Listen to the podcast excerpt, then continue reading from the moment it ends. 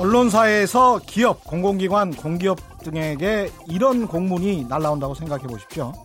귀사의 무궁한 발전을 기원합니다. 땡땡땡 언론사는 오는 며칠부터 땡땡땡 포럼을 개최합니다. 내용은 이렇게 그저 그런 내용이지만 귀사가 함께 하시어 행사를 빛내 주시기 바랍니다. 참가비 1인당 200만원, 부가가치세 별도. 이렇게 공문을 보낸 전으로 기자가 찾아와서 포럼 티켓 좀 팔아달라고 부탁한다. 그럼 공기업, 공공기관, 기업 입장에서는 어떻게 해야 할까요? 제가 직접 그 파일을 가지고 있어서 지금 그런 말씀을 드리는 건데요. 이 공문 내용을 가지고 있습니다. 팔아줘야죠. 어떻게 하겠습니까? 이런 행사에 600명만 참석해도 1인당 200만 원이니까 행사 총 수익이 12억 원입니다. 외국에서 비행기 타고 와서 잠에서 덜 깬 석학 몇 명에게 강의료 좀 주고 호텔 대관료야 또 특별 서비스로 할인받고 하면 얼마가 남겠습니까? 굉장히 많이 남습니다. 1인당 200만 원은 이 언론사가 신생 언론사라서 좀 싼 거고요.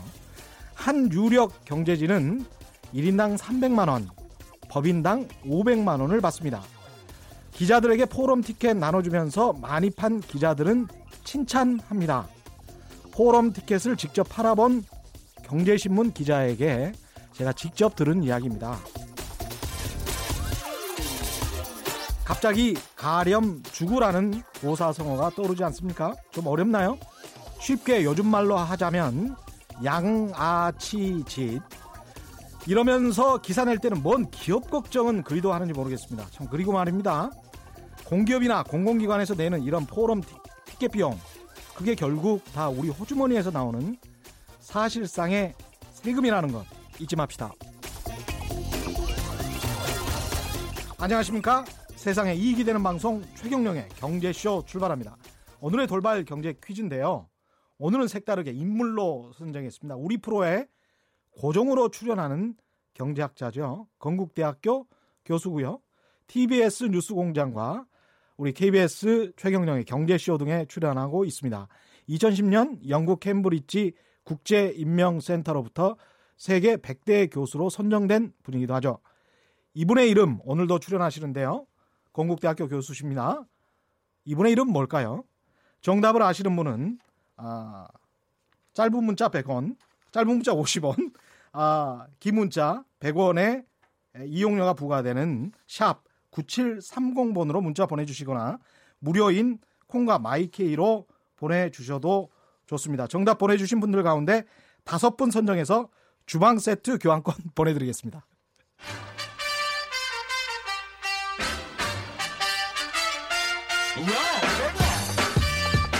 최경영이 원하는 건 오직 정의. 경제 정의를 향해 여러 걸음 깊이 들어갑니다. 최경영의 경제 쇼.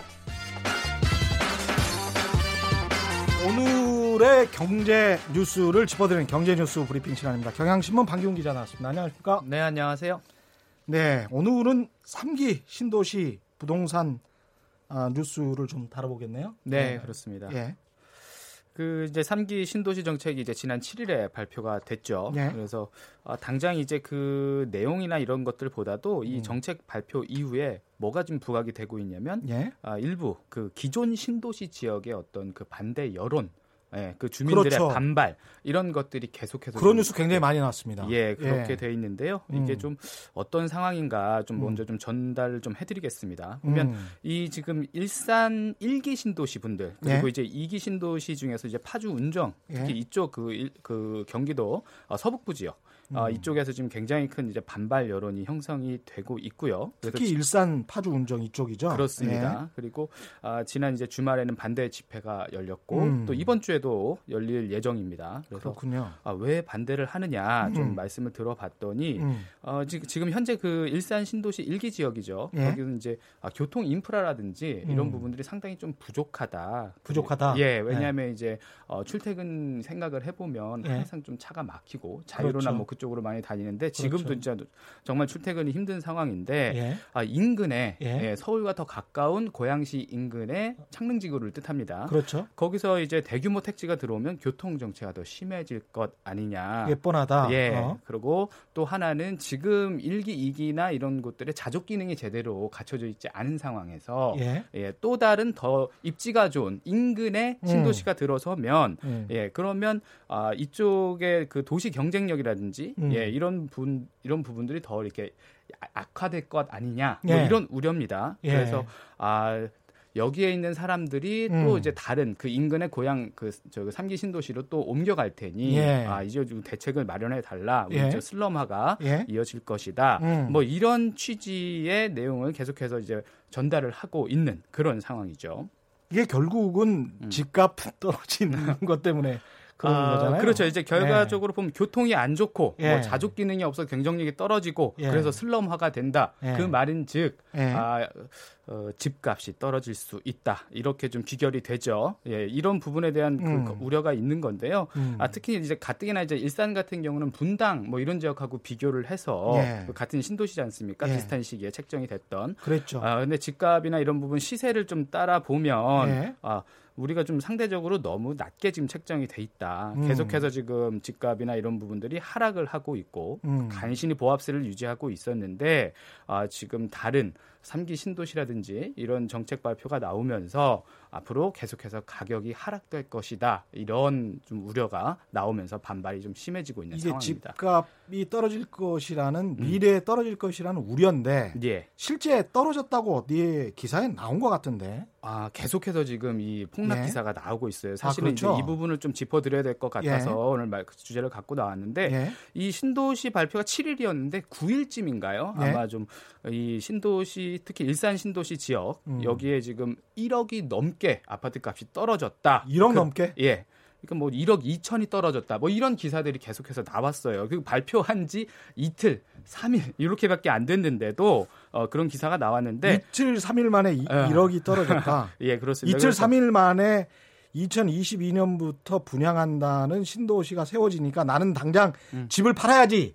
1억이나 하락시켜서. 네. 그런 멍청한 사람이 있을까요? 그래서 제가 왜냐하면 이제 그 실거래가라든지 예. 뭐 이렇게 어, 정보는 확인을 할 수 있지만 또 예. 가장 최근에 이루어진 거는 또 확인이 안 되지 않습니까? 예. 두세 달 지나야 되니까 그렇죠. 그래서 한번 현장에 가봤어요. 그렇죠. 어, 예, 어, 네. 엊그저께 갔는데요. 예, 예, 일산에 이제 뭐 서구에 있는 부동산 해당 음. 지역 다 돌았는데 음. 거기 이제 중개인 분들이 음. 중개소에 음. 계신 분들이 펄쩍 뜁니다. 제가 이 얘기를 했더니 음.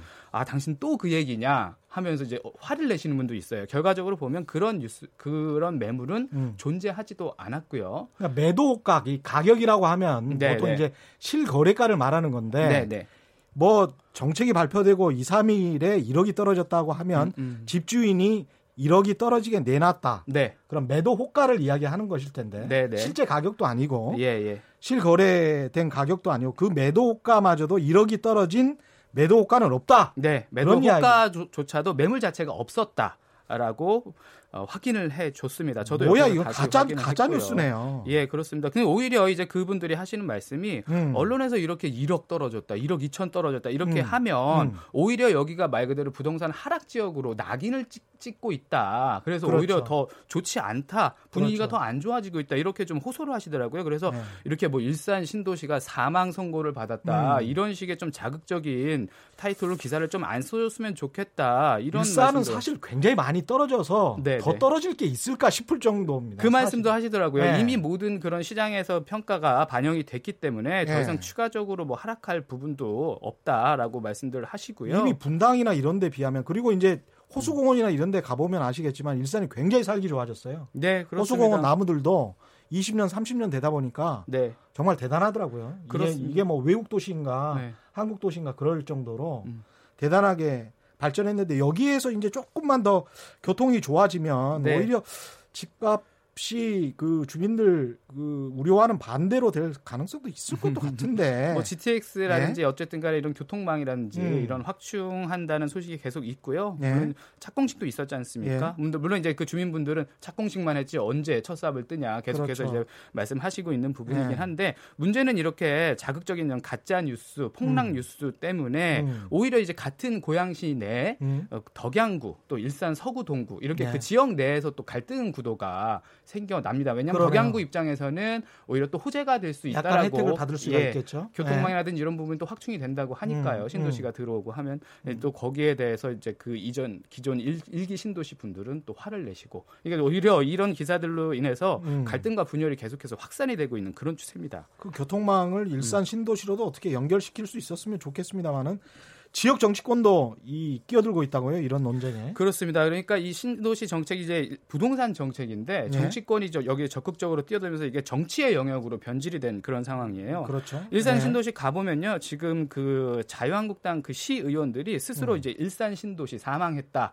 이런 음. 플랜카드를 프레카드를 거리거리마다 이제 걸어 놨습니다. 그래서 어, 이게 지금 스스로 어, 어. 자신들이 있는 지역구에 자, 의 공갈단 예 그렇게 공갈단. 지금 얘기를 네. 하고 있는 상황이고 네. 이 고양 시 시정도 지금 혼란에 빠져 있는 게요. 네. 고양 시장은 신도시 정책 환영한다. 왜냐하면 어, 덕양구도 네. 당연히 네. 고양시 안에 있지 않습니까? 네. 자기네 그 덕양구가 좋아진다는데 당연히 시장 좋다고 하죠. 네. 하지만 이 반면에 여기 부시장이 정부 부시장이 아 네. 이건 옳지 않은 정책이다 하면서 반발을 또 하고 있습니다. 아. 그래서 이 시정 자체도 굉장히 혼란에 빠져들고 있고요. 예. 그러니까 이 정치권이 이 부동산 정책에 좀 끼어들면서 음. 이 부동산 정책이나 이런 것들은 사라지고 오히려 음. 이게 다 정치인 비판 정치 그렇죠. 세력 간의 분열 뭐 이렇게 계속해서 어. 사안이 흘러가고 있고요. 네. 여기 이제 주민분들께서 이제 답답한 마음에 대책 네. 수립이나 이런 것들 논의하려고 어. 단체 채팅방을 개설을 해서 있는데요. 네. 거기 지금 들어가 보면 정말 별의별 뉴스들이 가짜 뉴스들이 지금 엄청난 가짜 뉴스 돌고 있습니다. 뭐 저도 이 음. 관련해서 좀 찾아보니까 네. 첫 번째 댓글이나 아니 아니면 뭐 블로그의 헤드라인이 그렇더라고요.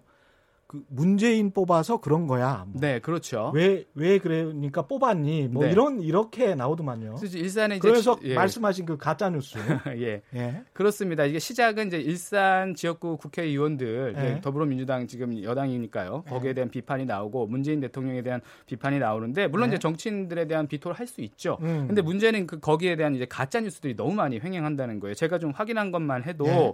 그 세월호 부분에 있어서 굉장히 그 유족들을 비하하는 예. 아. 아, 뭐 의대를 특례 입학시켰다는 등 이제 그 마치 이제 태극기 부대에서 많이들 선동하는 그런 뉴스들이 많이 오고 가고 있고요. 몇 년 동안 지금 예. 심하네요, 정말. 예. 14년부터. 뭐 문재인 정부가 정 뭐 경제를 잘 못해서 음. 삼성이나 롯데나 이런 곳에 대기업들이 본사를 다 팔고 미국으로 이전을 한다. 뭐 본사를 뭐다 팔고 미국으로 간다. 예, 그런 예. 것들. 그리고 또 노무현 정부까지 거슬러 올라가서 말도 안 음. 되는 뭐 이를테면 4대강의 4대강 사업을 원래 노무현 정부에서 70조 예산을 들여서 하려고 했 는데 예, 이명박 정부가 들어와서 오히려 건설 전문가가 들어와서 어. 22조로 막았다. 뭐 이런 어이. 식의 어떤 가짜 뉴스들이 창조적인데 오고 아주. 가고 있습니다. 제가 이걸 확인하면서 실시간으로 다 캡처를 해놨는데 예. 답답하더라고요. 예.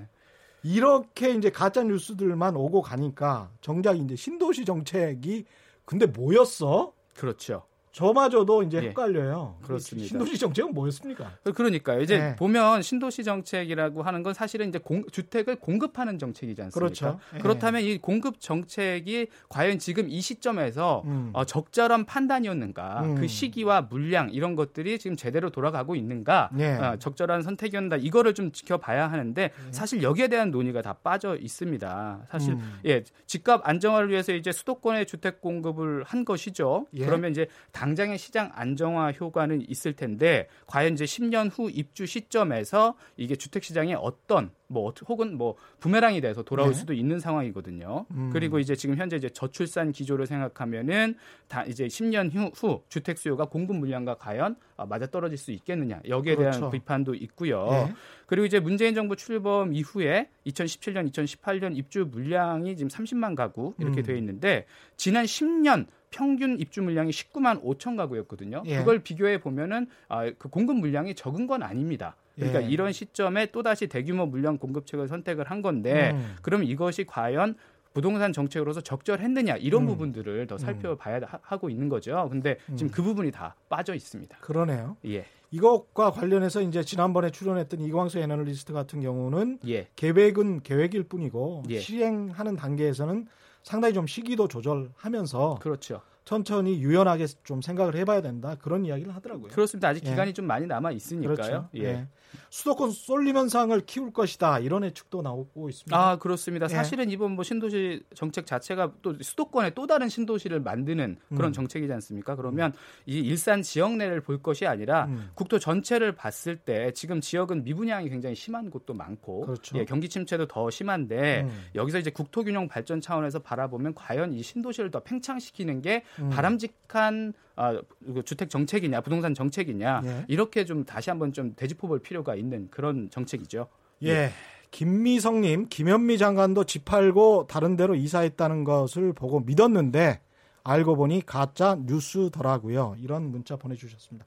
오늘은 여기까지 하죠. 그렇습니다. 예. 예. 경향신문 방기훈 기자였습니다. 고맙습니다. 네, 감사합니다.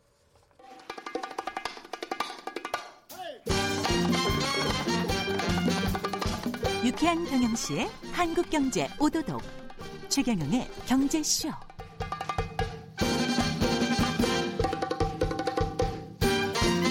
네 오늘의 퀴즈 한 번 더 내드리겠습니다. 바로 옆에 계신 분인데요.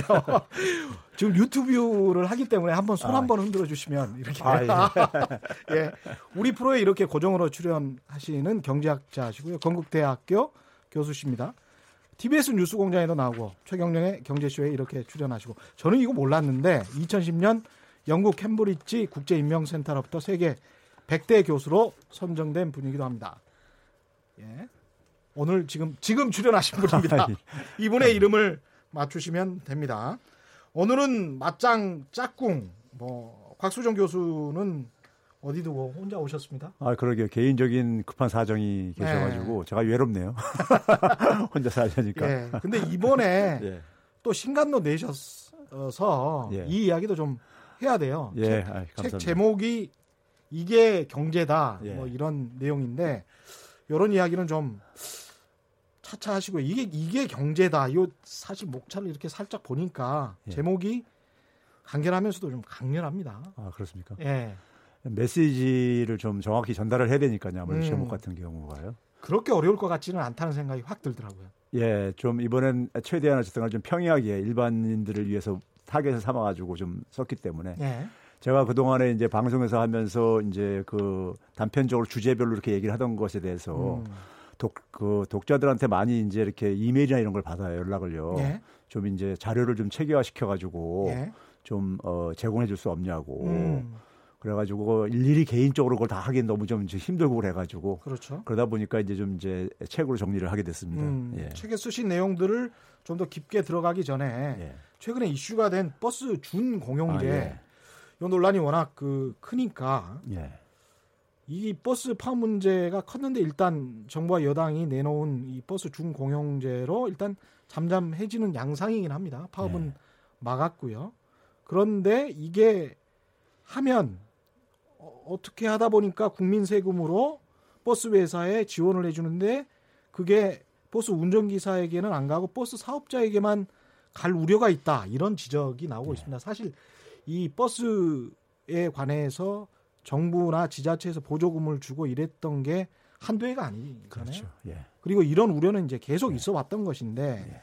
이번에 이제 그 버스 파업과 관련해서 어 버스 요금을 올릴 수밖에 없 없는 처지에 놓이다 보니까 예. 이런 우려가 다시 나오고 있는 것 같습니다. 예. 이거 어떻게 생각하십니까?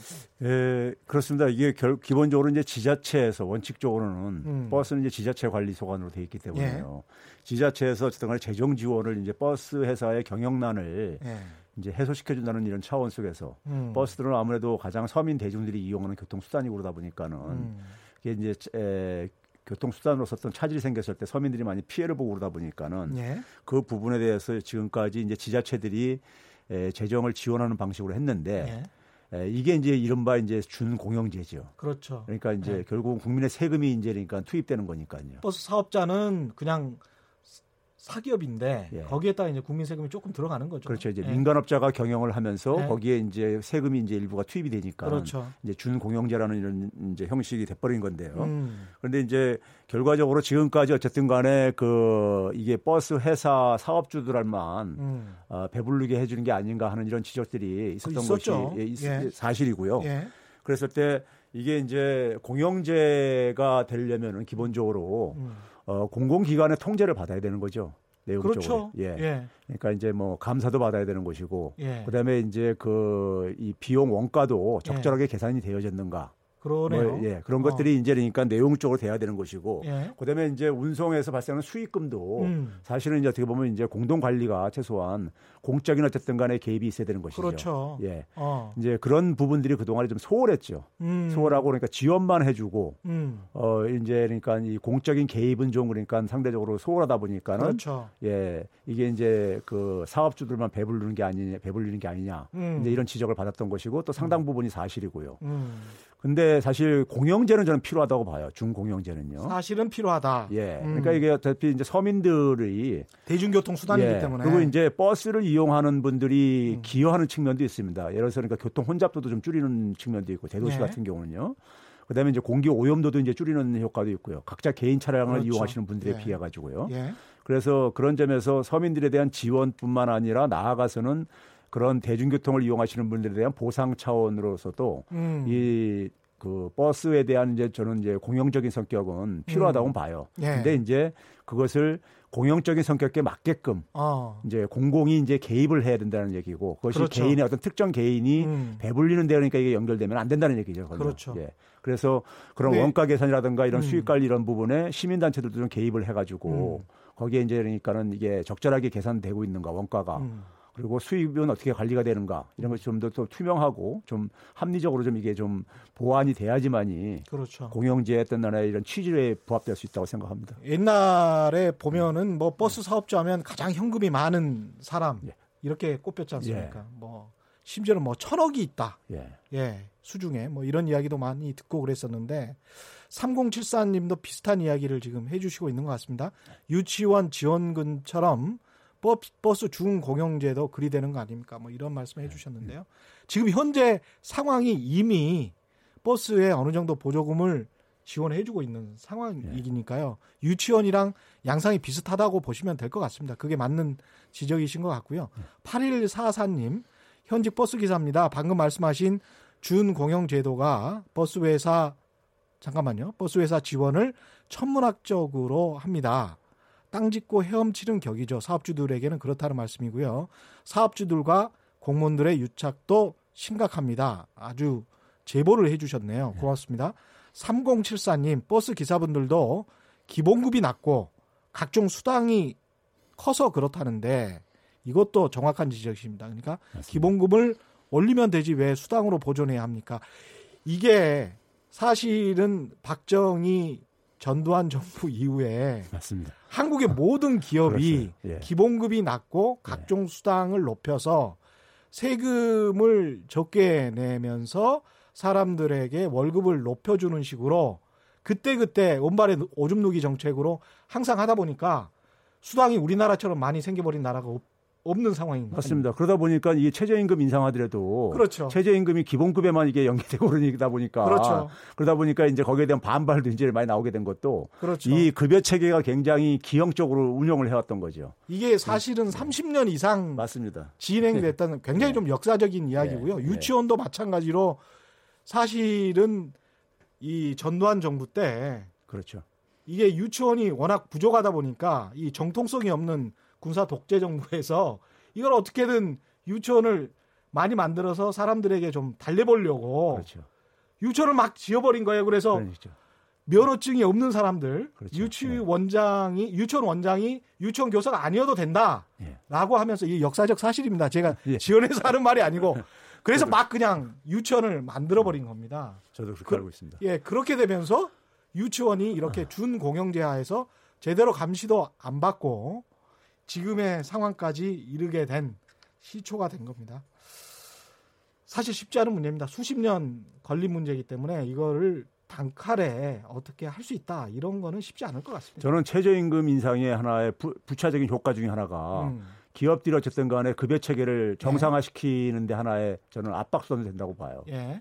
그러니까 뭐 이 급여 체계 안 바꾸면은 음. 최저임금을 사실 뭐 저기 위반하고 이런 게 돼버릴 수가 있기 때문에 그렇죠. 예 그런 점도 있다고 생각합니다. 예. 예. 오늘 본격적인 토크 이게 경제다. 예. 책에 관해서 좀 이야기를 좀 예. 하죠. 이게 지금 어떤 내용인지 간단히 좀 주제를 제가, 좀 설명해 주시죠. 일단 이 책을 쓰게 된 동기는요. 네. 어, 지난 1년 동안에 우리 사회에서 어쨌든 간에 뭐 경제 분야만은 아니지만은 네. 굉장히 많은 가짜 뉴스들이 어쨌든 간에 이 그렇죠. 유포되고 그러잖아요. 예. 유포되고 그러는데 저도 많이 지적하고 있습니다만 예. 경제에서도 이제 대표적인 건데 예. 문제는 뭐냐면 경제는 일반인들이 음. 굉장히 어렵게 느껴지는 부분이에요. 그렇습니다. 그러다 보니까는 그 가짜 뉴스를 하더라도 제대로 이걸 이제 그러니까 진위를 파악하기가 음. 어려운 부분들이 있죠. 음. 그냥 그런가 보다 이렇게 그렇죠. 생각할 수 있는 경향들이 네. 높고요. 그러다 보니까 네. 폐해가 더 심한 것 같아요. 맞습니다. 그래서 네. 일단은 현재 경제 상황을 좀 이제 정확하게 음. 좀 알려줄 필요가 있다고 좀 생각이 들었고요. 네. 그래서 이제 그 우리 지난 1년 넘게 동안 우리 사회 속에서 주로 이제 이슈가 됐던 음. 경제 그 이슈들에 대해서 좀 이제 정리를 좀 할 필요가 있다고 생각이 들었고요. 네. 두 번째는 아, 우리 경제의 진짜 아, 상황이 지금 어떤 상황에 있는 것인가. 음. 예, 이 상황을 정확하게 좀 이제 그러니까 국민들이 이해할 필요가 있고요. 지금 이해... 현재가 어떻게 되냐? 예, 그렇죠. 예. 그걸 이해를 해야지만이 예. 정부가 제대로 하고 있는지 안 하고 있는지 음. 그리고 우리 경제의 과제는 또 무엇인지 음. 이런 부분들에 대한 이제 그러니까 국민들이 음. 제대로 이해를 해야지만이 예. 뭐 평가도 할 수 있고 예. 그리고 거기에 대해서 또 이제 뭐 지지도 보내줄 수도 있는 것이고요. 예. 그리고 어떤 하나 요구도 할 수 있다고 그렇죠. 비판도 할 수 있는 것이고 이제 그런 점에서 그런 부분들을 좀 제시해 주기 위해 가지고 예. 어, 책을 좀 집필하게 됐습니다. 지금 말씀하셨는데 지금 우리나라의 경제 현실 예. 예. 굉장히 뭐 많은 사람들이 걱정을 하고 있는데 예. 현실 냉철하게 봐서 이게 지금 뭐 어떤 상황인가요? 제가 이제 프롤로그에다가 음. 이제 우리는 왜 행복하지 않은가 이런 이제 글을 쓰면서 예. 주로 이제 10대와 20대들의 좀 얘기를 가지고 처음에 얘기를 꺼냈어요. 예. 그러니까 10대와 20대들을 얘기를 꺼낸 이유는 뭐냐면은 음. 아마 최 기자님도 자, 제가 알기로는 자녀분 중에 고등학생이 있는 걸로 알고 있는데 예 이제 있죠? 대학교 진학 진, 진학했습니다. 아 진학했습니까요? 예. 예. 근데 이제 제가 이제 예. 대학에 있다 보니까 예. 대학생들 이제 얘기를 하다 보면요 예. 고등학교로 돌아가고 싶지 않다 그래요. 고등학교 시절로 다시는요. 그렇죠. 예. 그러니까 이제 그 예. 얘기는 뭐냐면 10대 때 예. 너무 이제 자신들이 그 불행했구나. 예, 그렇죠. 아. 너무 이제 그러니까는 고통스러웠던 거예요. 10대 시절이요. 굉장히 그 한참 이제 자라나는 애들이 애들이 행복하지가 않다 이거죠. 음. 그래 그렇게 어려 어려운 시간을 거쳐 가지고 대학 갔는데 음. 대학에 가서는 행복하냐? 음. 대학 20대들은 사실 어떻게 보면 미래가 굉장히 불확실한 이런 상황에 있단 말이에요. 예. 이제 그런 점에서 어 저는 20대가 미래가 없다는 얘기는 우리 네. 사회에 미래가 없다고 저는 그걸 등식화된다고 생각이 들어요. 아. 그러면 이제 그 부분이 저는 경제에서도 그대로 이제 예, 적용이 될 수 있다고 보는데 네, 어떻게 적용이 됩니까? 20대들이 저는 지적하는 문제가 우리 네. 사회가 굉장히 공정하지 않다 이렇게 생각하는 게 굉장히 강합니다. 공정하지 않다. 예, 예 그런 반칙, 얘기 많이 하죠. 예, 예, 반칙이 너무 심하고 음. 공정하지 않다 이렇게 생각하는 게 있고 그다음에 이제 하나는 자신들의 미래가 굉장히 어쨌든 간에 에, 불확실하고 그러다 보니까는 음. 어, 힘들어하고 있고요. 예. 근데 이런 모습이 저는 경제에서도 우리 음. 경제의 저는 시대적인 과제가 음. 이 공정성 문제. 음. 그러니까 우리가 과거에 소위 이제 그 한국식 산업화 모델이라는 것이 예. 저는 이제 이거 박정희 경제 시스템이라고 하는데 음. 이 시스템이라는 게 기본적으로 우리가 흔히 말해서 뭐 정경유착으로도 표현을 하지만은 예. 에, 이 빠른 압축 성장 속에서 이제 그 재벌 중심의 재벌과 음. 이제 군사 정권이 유착돼 가지고 그것이 예. 이제 그러니까는 좋은 의미 속에서 산업 정책으로 포장을 했었고 예. 나쁜 의미 속에서 이게 정경 유착으로 이제 그 되면서요. 예. 그러면서 굉장히 불공정이 굉장히 이제 구조화 뿌려가 돼 버렸죠. 음. 그러다 보니까 우리 사회 속에서 민주화가 되면서 음. 시대적인 과, 이 화두 중에 하나가 예. 경제 민주화라는 것이 계속해서 우리가 20년 넘게 지금까지 계속 반복되고 있는 이유가 예. 바로 그거라고 생각이 됩니다. 그러니까 음. 공정성에 있어서 굉장히 공정성이 굉장히 우리는 취약하다 음. 이런 부분이요. 근데 시장 경제에서 공정성이 굉장히 중요한 부분이거든요. 공정거래위원회가 있는 이유기도 하죠. 예, 근데 시장이라는 것이 경쟁에 예. 의해서 이렇게 우리가 이루어지는 거기 때문에 예. 경쟁에서 승자가 그러니까는 패자가 승자한테 그러니까 승복하려면은 예. 그 게임이 공정해지면 이제 승복이 그렇지. 되는 거예요. 저 사람이 나보다 더 열심히 해서 그렇죠. 똑똑해서 더 능력이 있어서 저렇게 된 거. 그렇죠. 그게 돼야지만이 이제 그런데 그게 없으면은 승복이 잘 안 되는 것이고 그렇지. 굉장히 본인이 그러니까 피해를 입었다고 생각할 수도 있단 말이에요. 패자 진 사람들 같은 경우는. 그렇지. 그래서 이제 이 공정성 아. 문제가 상당히 우리 사회 속에서 중요한 하나의 화두로 부상한 이유이고요. 예. 그다음에 또 하나는 뭐냐면은 저는 이제 이 한국식 산업화 모델에 저는 이제 그 세 가지 키워드가 예. 저는 이제 제조업, 음. 수출, 음. 대기업 이거라고 봐요. 예. 이게 이제 동전의 앞뒷면인데, 예. 그러니까 제조업이라는 것이 우리나라 수출의 주력 산업이잖아요. 예. 그리고 이제 대기업의 재벌 대기업의 주력 사업도 제조업입니다. 음. 그런데 이제 이 제조업의 역할이 음. 소위 말해서 제조업의 종사자를 중심으로 봤을 때 제조업의 역할이 90대 초부터 이렇게 쭉 이제 이게 줄어들기 시작해요. 예. 줄어들기 시작하면서 이게 결국은 금융위기 이후에 음. 사실상 그러니까 이게 이제 그 파산 상황에 오게 됩니다. 예. 그러니까 이제 금융위기 이후에 이제 파산 상황을 그 계기를 마련해 준 것은 세계 교역 증가율이 수출 증가율이 무역이 음. 급감하면서 예.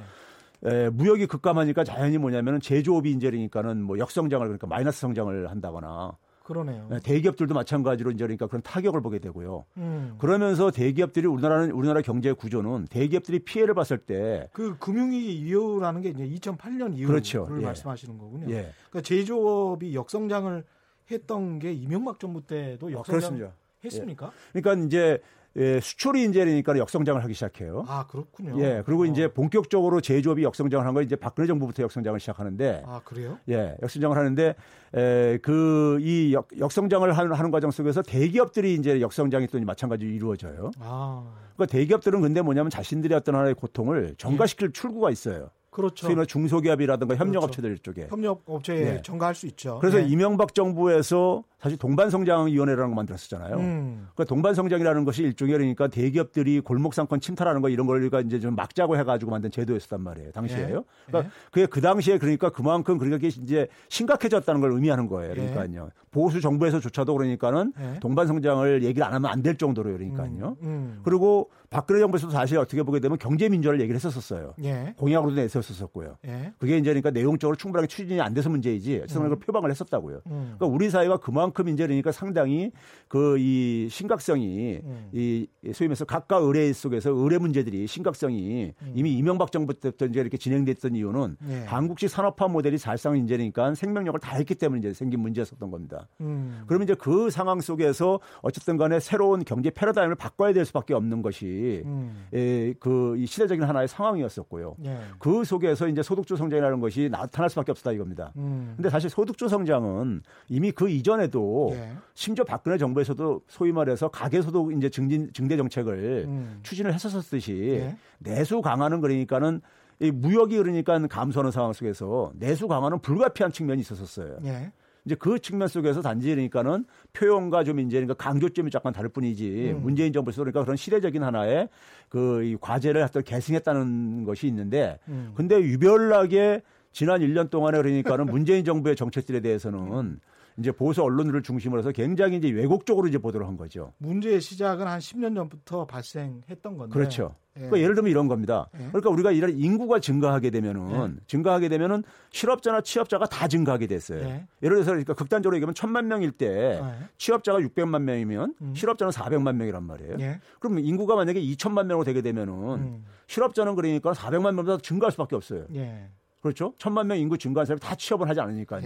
근데 그럼 취업자도 증가합니다. 음. 그럼 취업자 증가만 빼놓고 실업자 증가만 얘기를 하는 거예요. 예. 뭐 이런 식인 거죠, 그러니까요. 그렇죠. 그러면 이제 우리가 본인들이 이제 듣고 싶은 뉴스만 또 듣고 그렇죠. 듣는 분들이 많으니까 관련해서 이제 9413님 같은 경우는 이제 그런 뉴스에 그 쉽게 넘어가는 분들의 특징 같은 경우는 모든 것을 다 빨갱이 좌파 네. 공산주의라고 생각하는 것 같은데요. 제가 한마디만 하겠습니다. 9413님 공정하지 않다는 생각에 뿌리는 사회주의적 사상입니다. 이렇게 말씀하셨는데요. OECD, IMF의 모든 거의 모든 제가 알고 있는 애널리스트들은 그 쓴 글을 보십시오. 공정을 지금 강조하지 않는 이거 2, 30년 된 문제거든요. 굉장히 오랫동안 공정에 관해서 이야기를 하고 있고요.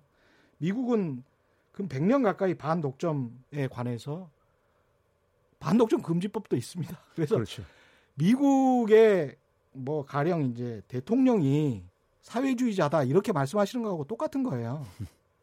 공정하지 않다의 생각에 뿌리는 사회주의적 사상입니다. 이렇게 말씀을 하시면 OECD나 IMF의 자본주의의 애널리스트들은 사회주의자다 이렇게 말씀하시는 거하고 똑같은 생각입니다. 그래서 그런 의견은 저는 받아들이기가 좀 힘듭니다.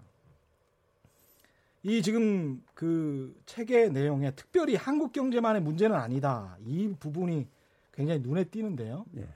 이걸 왜 이 이 부분에서 의미하는 거는 뭔가요? 그러니까 이제 제가 앞에서도 얘기했듯이 우리가 그 제조업의 역할이 예. 이제 그러니까 예, 약해지기 시작했다 이거예요. 음, 예. 근데 그런 측면은 그러니까 우리가 전 세계 주요 국가들이 산업화를 이룬 나라들의 예. 공통된 현상이에요. 예. 그러니까 우리가 농업사에서 산업사로 이행을 했듯이 예. 산업사의 주력 산업인 제조업의 역할이 음. 기술이 발달하면서 이게 이제 약화되는 건 예, 불가피한 사실인데 음. 우리 같은 경우는 이제 압축적으로 공업화를 하다 보니까 탈공업화도 굉장히 압축적으로 진행되고 빠른 속도로 진행이 되고 있습니다. 빠르게 진행되고 있다 보니까는 그리고 어 압축적으로 공업화를 했다는 얘기는 거꾸로 얘기하면 또 선택적으로 공업화하는 거예요. 우리가 네. 할수 있는 부분만을 중심으로 해가지고요. 네. 그러다 보니까는 상대적으로 서비스 부분도 좀 취약한 부분이 있습니다. 네. 그래서 서비스 산업을 그렇게 육성하려고 했음에도 불구하고 네. 육성이 제대로 안 된 이유가 거기에 있는데 네. 그러다 보니까는 이 산업사의 이후의 부분에서 음. 이게 이제 그러니까 준비가 지금 이제 안 만들어지면서 네. 안 만들어진 것이 이게 그러니까는 문재인 정부 훨씬 이전부터 이게 그러니까 진행됐던 거라 이거예요. 네. 진행되면서 이 부분에 대해서 역대 정부들이 했던 것이 되게 음. 새로운 성장 동력선을 만들자 음. 뭐 이런 얘기를 했는데 성과가 제대로 안 만들어진 거죠. 그렇죠. 안 만들어지면서 그 결과가 20대들한테는 굉장히 지금 그러니까 힘든 상황으로 이제 다가오고 있는 부분들이 있는 거고요. 신성장 동력이라는 말은 뭐 그것도 역시 보도자료에서 제가 한 20년 이상 본 것 같습니다. 아, 예, 그렇죠. 예, 산업부에서 나오는 신성장 동력이라는 말이 예. 한 20년 된것 예. 같아요. 계속 신성장 동력이라는 말을 하는데 신성장 동력을 아직 찾지를 못하고 있습니다. 네, 그렇죠. 예. 0324님 이렇게 말씀하셨습니다. 가게 사장님들이 이렇게 얘기하십니다. 경제 전문가와 기자들이 안 좋다 안 좋다 하도 떠들어대니 최저임금 올라 수입이 오른 사람들도 위기인 줄 알고 지갑을 닫는다고요. 경제는 심리인데 분위기 다 깨서 좋습니까? 이런 말씀하셨는데 그 제 딸도 이런 이야기를 하더라고요. 대학교 3학년인데 경제 성장률이 마이너스 아니야? 이렇게 이야기를 해요. 그래서 너 경제학의 원론은 배웠잖아. 근데 깜짝 놀랐어요. 예. 경제 성장률이 한국 경제 성장률이 마이너스 아니야? 1년 지난 2018년 성장률이. 그래서 아, 이게 대단한 영향력이구나. 사람들이 이렇게 계속 안 좋다 안 좋다고 하니까. 근데 이 공삼 이사님이 지적하신 것 중에 최저임금이 올라서 그 수입이 최저임금이 올라서 뭐가 줄었다라는 이 일종의 이제 경 어, 사회과학으로 보면 코어절 이펙트라고 예, 하지 않습니까? 예, 예. 원인과 결과가 지금 불분명한데 계속 언론들이 이렇게 쓰니까 사람들이 이제 쇠뇌가 돼서 예. 최저임금이 올라서 어떻게 됐다라고 예. 무조건 이야기를 하는데 그것도 따져보시면 전혀 황당한 이야기임을 논리적으로 따져보시면 좀 알 수가 있을 것 같고요. 9977님, 저는 신문을 배달해서 보는 주부입니다. 20년 넘게 한 신문을 보는데 문재인 정부 들어서면서 부정적인 기사만 올리는 것을 보고 저는 라디오나 지상파로 정보를 팩트 체크하고 있습니다. 현명하십니다. 예. 현명한 주부십니다. 이게 사실은 돈 버는 길입니다. 제대로 팩트 체크를 하지 않으면 부정적인 기사만 보다 보면 성공할 수가 없어요 경제적으로도. 저도 개인적으로 이제 강연을 이제 많이 다니고 예. 그러는데요. 강연하면은 그 이제 그 들으시는 분들이 예. 경제를 좀 알려면 어떤 신문을 보면 좋냐 그러면 예. 저는 신문 보지 말라 그럽니다.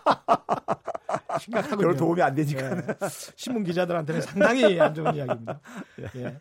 근데 이제 그 2부에서 보면 예. 특별히 한국 경제만의 문제는 아니다가 이제 1부에 나온 이야기고 2부에는 세계 경제 근대 함정에 빠지다 예. 이런 이야기를 하셨는데 이게 근대 함정이라는 이 조어 자체도 굉장히 좀 매력적이고 이게 무슨 말인가요? 우리가 이제 근대라는 게 이제 산업사회 우리가 예. 그리고 근대의 어떤 정치적인 측면 속에서는 이제 우리가 흔히 국민국가 음. 주권국가 단위로 만들어져 있는요 민족국가라든가 이런 이제 단위가 되지 않겠습니까요? 각 개별 국가별로 이제 그러니까 주권 행사를 하는 이제 이런 단위요. 예. 반면에 이제 경제 체제 면에서는 이제 국민 경제라고 우리가 해요. 예. 그러니까 뭐 한국 경제, 중국 경제, 미국 경제 이렇게 얘기하듯이요. 그렇죠. 근데 거기에 이제 그러니까는 핵심적인 하나의 관통하는 하나의 핵심 원리가 뭐냐면은 자국의 국가 이익을 극대화시키는 이런 어, 이 국가 운영 방식인 거죠. 예. 그러니까 근데 이제 문제는 뭐냐면 우리가 세계화가 되고 기술이 진보하면서 음. 예, 경제 간에 그러니까 이 연결이 음. 굉장히 심화됐다 이거예요. 예. 심화됐기 때문에 심화됐다는 얘기는 결국 뭐냐면 서로 협력이 필요한데 예. 여전히 뭐냐면은 개별 국가들은 자국의 이익만을 극대화시키는 전략을 예. 취함으로써 이게 그러니까 세계 경제의 이제 불확실성을 지금 이제 만드는 중요한 요인이 되고 있다. 음. 뭐 이런 얘기예요. 그러니까 음. 예를 들어 최근에 트럼프가 음. 미국 국가의 이익을 위해 가지고 기존에 그러니까는 이 국제 질서를 국제 경제 질서를 예. 지금 사실 그냥 무너뜨리고 있거든요. 그렇죠. 예. 사실 WTO라는 걸 이렇게 만들어 이걸 완전 무력화시키고 있는 거예요 지금 그러니까. 그렇습니다. 예. 그러니까 이제 그런 점에서 그런 것들이 단기적으로는 미국의 이익이 될지 모르지만은 음. 미국의 생각 있는 지식인들도 이런 국제 경제 질서가 음. 사실 미국한테 굉장히 유리한 하나의 깨, 이 룰이, 룰 규칙인데 예. 이걸 스스로가 지금 그러니까 붕괴시키면서 음. 어떤 혼란이 지금 올지 모르는 이제 이런 상황들이 그러니까 불확실성을 굉장히 증가시키고 있다 이거죠. 그렇죠. 그래서 이런 부분들이 결국은 어, 우리처럼 그러니까 대의존도가 높은 나라들 같은 경우는 예. 상당히 이것도 하나의 이제 우리가 우리가 중요한 하나의 변수기 때문에 예? 이것을 좀 정확히 이해할 필요가 있, 다는 얘기로서 이제 그러니까 이 부분을 제가 집필하게 됐습니다. 그렇군요. 예. 그 5303님이 최 교수님 저서를 우리 동네 분당 서점에 사서 가지고 저한테 KBS 방송국에 보낼 테니까 사인 좀 해서 다시 보내 왜냐하면 미국 애틀랜타 형님 댁으로 보내려고요. 아, 이랬는데 예. 예. 사인해서 보내주실 수 있죠. 아, 예, 그럼요. 예. 예. 예. 5303님이 그런 의견 주셨고요. 지금 이제 2부에 보면 미국 경제만 말씀하셨습니다만은 이제 미국, 일본, EU, 중국을 다 조목조목 예. 짚고 있고요. 이게 지금 시간이 별로 없어서 3부 4차 산업혁명, 예. 어, 그 다음에 4부 우리 경제가 나아갈 길까지 이제 꼼꼼히 봐야 되는데 3부 같은 경우는 4차 산업혁명은 혁명적 변화를 요구한다라고 하면서 미래에 관한 이야기를 하고 계십니다. 4부에서 역시 이제 우리 경제에 나가야 할 길 하면서 청사진을 이야기하고 네. 계시고요. 좀 묶어서 좀 말씀을 해 주시죠. 그러니까 우리가 이제 흔히 그 4차 산업혁명을 얘기할 때 너무 기술적인 측면에만 우리가 지금 매몰되는 측면이 있습니다. 예. 특히 우리나라 같은 경우는요. 예. 근데 우리가 예를 들어서 산업혁명 하게 되면 역사적으로 음. 이제 영국에서 1700년대 후반에 그렇죠. 진행됐던 것이 가장 음. 이제 대표적인 경우잖아요. 예. 근데 그 산업혁명으로 인해 가지고 사실은 농업사에서 우리가 근대 인재니까는 이 산업사회로 이행을 하면서요. 예. 이행을 하면서 많은 이제 우리가 제도들도 변했잖아요. 예. 교육 방식도 변하고 정치 제도도 변하고요. 그렇죠. 음, 음. 많은 것들이 변하는 변해야지만이 음. 그 산업화가 제대로 그러니까 온전하게 진행이 될 수 있었던 거거든요. 예. 그러니까 우리가 조선사 조선사에 살면서 예. 산업화라는 건 사실 상상할 수가 없잖아요. 음. 조선 시대 때 어떤 하나의 제도를 가지고요. 음. 그렇죠. 이제 그런 점에서 4차 산업혁명도 음. 마찬가지로 그러니까는 이것은 다른 어떤 하나의 사회 질서의 어떤 변화가 이게 같이 함께 진행이 돼야지만이 4차 산업혁명이 인간 사회 우리 인류 사회에 좀 도움이 되는 방향으로 이게 진행이 되지. 예. 그렇지 않으면 기술적인 측면만 이게 여기다가 이제 우리가 매몰되게 되면은 예. 오히려 그러니까는 일자리에 그러니까 대참사라든가 초양극화 같은 경우 이런 측면을 우리가 음. 수반할 수 있다는 점을 이제 그러니까 제가 이그 이유를 제가 이제 기술을 한 것이고요. 음. 그리고 이제 그 연장선에서 이제 우리 경제가 가야 할 길과 관련해서 음. 제가 이제 앞에서 이제 공정성하고 이제 결국은 새로운 미래를 만드는 거 예. 이두 개 이제 두 개가 저는 시대적인 과제라고 보고 있는 거예요. 음, 음. 그러니까 공정성과 관련해서 제가 이제 가장 이제 핵심적으로 그 얘기하는 것이 이 재벌 기업을 좀 사회적 자산 사회적 자산화 시키자. 예. 그러니까 이제 이 재벌은 사실 그러니까 국민들이 사실 키워준 거였었어요. 음, 음. 그러니까 산업 정책이라든가 아니면 그러니까 이 소위 말해서 이제 정책금이라든가 이런 것들이 음. 결국은 뭐냐면 기업들이 그러니까 성장을 하기 위해서 그러니까 정부가 음. 정부가 굉장히 많은 역할을 했거든요. 그 네. 정부의 역할은 건 결국 국민들이 이제 지지를 해준 것이었고 네. 예를 들어서 그래서 기업들이 사업을 하다가 실패를 할 경우에는 음. 예, 한국은행에서 그러니까 특별 융자를 통해 가지고 은행을 그러니까 지원하면서 은행들이 부실화되는 걸 막고 막고 예. 그다음에 재정을 투입을 해가지고 또 이제 그러니까 그걸 막기도 하고 그랬었거든요. 예. 근데 그런데 그 결과로 이제 그러니까 기업들이 성공할 때는 음. 소수가 그 이익을 독점하는 독점하고 음. 뭐이 군사 정권의 어떤 권력자들하고 더불어 가지고요. 음. 그리고 이제 피해가 났을 때는 전 국민에게 이제 우리가 전가시키는 이런 방식으로 진행이 됐었습니다. 음. 근데 이런 것들이 그러니까 우리 사회의 이제 불공정성을 하나의 구조화시키는 하나의 음. 정점에 있는 부분이기 때문에. 때문에 예. 재벌 구조를 그러니까는 이것을 그러니까 우리가 공정성 차원 속에서 이것을 정상화시키지 않는 한에 있어서는 음. 우리 사회가 이 공정성을 그러니까 회복하는 건 쉽지 않다, 쉽지 않다는 얘기고요. 예. 또 잠깐만요. 예. 예, 그래서 여러 가지 지금 저 문자들이 오고 있는데요. 전체적으로 말씀드리는 거는 최백운 교수님도 그렇고 저도 그렇고 경제가 좋지 않다는 것은 인정을 합니다. 그죠? 지금 그러니까 뭐그 예. 예를 들어서 상황이? 우리가 제가 일전에 네. 추, 추, 저기 이 그 출연해서 그런 얘기 했잖아요. 네. 박근혜 정부 때리니까는 가계 음. 한 60%까지가 소득이 네. 붕괴되고 있었다. 네. 그런데 이게 지금 40%까지 축소됐지만은 음, 음. 여전히 가계 한 40%는 그러니까 소득이 지금 후퇴하는 상황입니다. 음. 그러니까 당연히 어렵죠. 어려운 네. 상황은 여전히 지속되고 있는 거고. 그렇죠. 그리고 특히 이제 그러니까는 뭐 잠깐만요. 뭐, 예. 이제 거의 뭐 시간이 다 돼서요. 예. 경제 상황이 그렇게 좋지 않은 것은 사실이지만 그럼에도 불구하고 경제 보도를 이렇게 왜곡해서 계속 내보내는 것은 그게 더 나쁘다 이런 것들을 지적을 하시는 측면들도 또 있고 그렇죠. 그게 그렇죠. 현, 음. 상황을 제대로 파악을 못하게 한다 이거죠. 그렇습니다. 예. 예. 이게 경제다라는 신간을 내신 건국대학교 최백운 교수와 함께 이야기 나눴습니다. 저는 KBS 최경령 기자였고요. 지금까지 세상에 이익이 되는 방송 최경령의 경제쇼였습니다. 다음 주 월요일에 다시 뵙겠습니다. 고맙습니다.